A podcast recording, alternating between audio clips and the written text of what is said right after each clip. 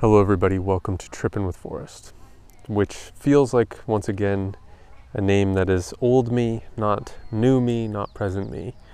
Feels like something that I uh, used to want to do and kind of is more concise and conducive with the psychedelic interest itself. And I am. Uh, I'm leaning out of that a little bit. You know, I'm wanting to live in this world. And that's what I'm going to talk about a little bit today is living in this world and how this is a world that was created for us. And maybe not even for us, but it was a world that was created. It was created by, let's say, if we believe the scientific method, by chance and by essentially proximity to certain elements and activity and energy, like the sun, the rotation, uh, the force of gravity holding us here. We're essentially living off of basically simpler organisms that can just thrive. I mean, everything comes from photosynthesis at a certain point, and we're able to scrape by a living as these human meat sacks and it is um, it's an interesting life. But all around us is life, and all around us is uh, something that feels very real. And even, you know, it's easy to say this as these 3D rendered worlds in, in virtual reality that, you know, if we look into five years in the future, might become more prevalent. Um, they appear so rudimentary and so basic. You know, we're at a stage almost with VR where it feels like Pong. It feels like the beginning of video games and the beginning of building worlds. And that's true. It is true that that is where we are. But eventually, and right now, we are. And I, and I think into the future, I, I don't see how this could change. But we are wearing devices that stimulate us and make us feel sensations that that they want us to feel. So in a game, if you're playing, you know, a classic shooter, you're wearing a vest that vibrates when you get shot, where your character and avatar gets shot. In this real world though, right now I have the sun on my face. I have my feet on the ground, my bare feet in the grass. My fingers are touching blades of grass. I can feel all the nuance of that. And it's it's it's not that it's too complex for a machine to be able to create at some point. As we know, the doubling down and the the ability of technology to amplify and, and, and get better at creating things is, is um, exponential. But it just feels like we need to appreciate this.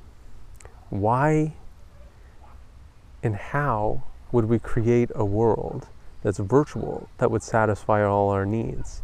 I don't think it's even possible because we are physical beings unless we are completely unless our consciousness is completely uploaded into a virtual world where at that stage I don't see that being a problem. You know, I think maybe VR, like, it's almost more like that show Upload, which is on Prime Video, um, and is created by the people, uh, one of the guys from The Office. Um, it's essentially about this afterworld that you can be uploaded, your consciousness can be uploaded and, and rendered, and all the data of your brain can be accumulated, and your whole entire being can be uploaded into a 3D rendered world. And I think that is more realistic because I, I just think that this world that we live in, that we don't have any real control over, and maybe we, you know, we have very little control over this world and what happens to it. And maybe you get a little plot of land and you can decide what goes on there, but there's a bunch of other factors at play. Like, you know, you try to, you try to you try to throw gravel down to stop the plants, but there's little seeds that'll get through, and they, those things are trying to live. And you have a raccoon come into your yard, and that's trying to live. And these are variables that that are out of your control because life happens around you and you can't stop it. Um, of course, not saying that you'd want to, I'm just saying that as an example. And so I think, uh, I think life and its intricacies are worth living. I don't think it's worth in the living world and in your living life as we have such a limited time. It might be worth experimenting with those things and seeing them as novelty and as experiences, but to live in that realm, I don't think would be worth it. And unfortunately, there will be a lot of commerce and a lot of money to be made in these platforms and in these worlds. So, of course, people will end up spending time in them as they do now. But the metaverse is just another extension of what the internet is today. It's just a new platform and a new way to engage and a new way to hold our attention in time. And of course, it'll be entertaining, but man, the graphics outside are really fucking good. I came to that realization when I met somebody that was obsessed with Skyrim and they were just obsessed with it and they were telling me, you gotta play it, you gotta play it. This is years ago. And I played it and I was like, yeah, this is pretty fun. And then I went for a walk and I was like, oh, the graphics are way better in real life. And my ability and control, you know, all this person talked about is you can do anything, you can go anywhere, you can talk to anybody, and these people have side quests and blah, blah, blah. And it's like, yeah, you're still only able to swing in the, your sword in these certain fashions. And it, it's so incredibly limited towards compared to what we can do. And I understand that, that VR will become much more unlimited feeling. And in some ways, it will become even more unlimited than our worlds because we'll be able to visit science fiction worlds that we see in movies and books and we'll be able to fly and have these sensations and maybe they'll feel real because it will trick our brain into thinking it's real. But you will have to suspend belief, just like how you suspend belief in a movie. And sometimes when I watch a movie, I wish, man, I wish this wouldn't end. I wish that this was kind of real. I wish that I was in this world. And there can be some sort of escapism, especially like a long drawn out series where you become friends with the characters in it and you start to love them and you start to feel who they are and understand them. You start to think, wow, I'm kind of lost in this world and I wish it was real and I and I choose to be there more than my reality because of how much fun it is. And I see how that can be um, how that can just be a thing where you want to escape into it. Uh, but as we come back to the world, and as I come back to the world, especially during this trip right now, you know, I'm walking around um, Parksville Beach right now, which is a place that I wandered around with my friends in high school. Like, this is my old stomping grounds, and I just spent about a week and a half on my family's property on undisclosed location uh, on, you know, Vancouver Island area. And it's beautiful and it's fun to walk barefoot and it's fun to talk to people and have them say things that aren't programmed. I mean, you can argue that. I mean, this could all be a simulation that we live in, and this could be one simulation by created by one person or acted out by one person.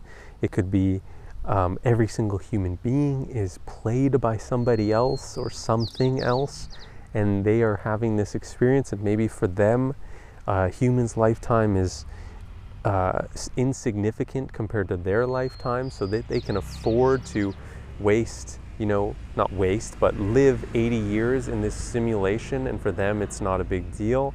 I mean, who knows what reality really is?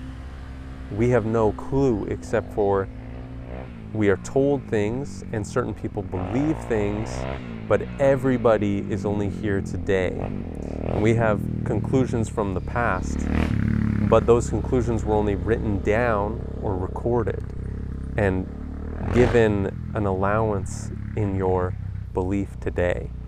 Uh, everybody is just as far along as everyone else because we all exist right now in this moment. And so that's why I think that we shouldn't you know, accept anybody's beliefs as law. I think we should trust ourselves and create our own opinions and be independent, free thinking little people running around this world. And you know we shouldn't give ourselves to something higher especially if it's a human being. We should maybe believe for our own well-being that there's something above us that loves us and we are here for a reason. If that drives us forward in in acts of peace and love and kindness. But if it um, what i'm saying is don't worship other people. Worship yourself live in the moment walk around barefoot talk to somebody. Realize that this is the simulation that you know if you're if you're waiting for VR with uh, excitement recognize that we are already living in a very interesting world that was built by someone with absolute amazing creativity or whatever you know as someone or something the universe built this earth in my opinion and I do believe in the idea that, you know, life is just happening because it can. And, uh, and all the circumstances of, um, of the world allow it to. And there are probably other worlds with life out there and with strange beliefs and strange languages and strange forms of communication and you know, but we're here now in this very interesting world, and you know, I'll be gone in a few years. You know, what is what is 60 more years? It's nothing. And I'll be gone. And probably you will be too, unless you're listening to this way later and you're much younger. Um, that's going to be crazy, you know? It's going to be crazy to be gone. And for people to be living in whatever world exists then. You know, people from 100 years ago, unless they're gradually introduced, you know, unless they're 100 years old, 100 plus years old, they could not believe the world that we're in today if they were immediately introduced to it because of how radically different it is to the world that was 100 years ago. Nobody can predict the future and we don't know what's going to happen. All I know is that if I was a betting man, I would bet on a physical future. Not because I believe that that is the most likely, but because I am willing to lose that bet because I think it would be the best future to continue living physically, continuing to connect here and not online. And using the online platform to connect, but to uh, connect people in person. So share this with somebody and tell them about it in person. Go to them, talk to them about it, talk to them about these ideas, and talk to them about your ideas. Have a conversation with somebody and do it not on Messenger, not on YouTube comments, but in person. Go outside connect. On this show, you know, I've talked a lot about money. Um, investing is an interest of mine. Money is really important. It's a store of energy of uh, of ourselves, and basically, we can use it to create in this world. We can make all these different things happen just because of the money that we either use, and the more you accumulate of it, the more you can create.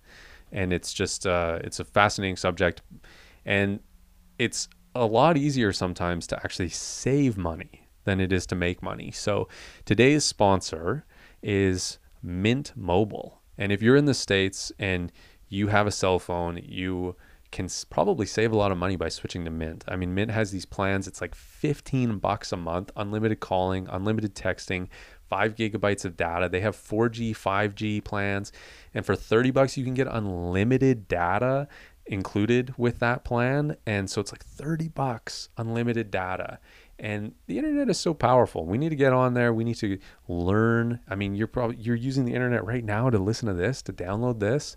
Um, it's important to have, and you might be able to save a ton of money by switching to Mint. So check out the link in the description for Mint Mobile, and we get a kickback here. We get a small commission, so it really, really supports the show. It's super, super important to um, feel like I can actually do this and make a little bit of cash. Um, th- this podcast, so it's going a long way, and it's really important for you to save money as well. So if you are spending too much on your mobile, go at least check it out. See if the coverage is good for you, if the service is good for you. And basically, it's a smart business as well. What they've done with Mint Mobile is they've um, they've basically done what more and more companies are doing to save money and to pass it on to consumers, which is not have a retail store.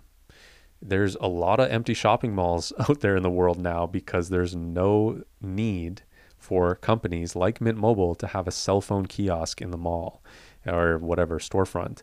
And so they can pass those savings from not having to, um, you know, rent and lease that space, not having to employ those people working there. They can employ people in a more concentrated fashion so they can have less employees and serve more people basically and they do it all online all through the internet and the customer service is supposedly pretty good still um, that's the other thing too is you don't want to like lose things by switching to Mint Mobile. So I would check. I would just recommend checking them out, see if it's a fit for you. Um, basically, when I ever have a problem on my cell phone, I'm calling them anyway. I'm not going into a store. Uh, that's just you know you're just looking to get upcharged basically by going into a store anyway. So um, check it out. Links in the description, like I said.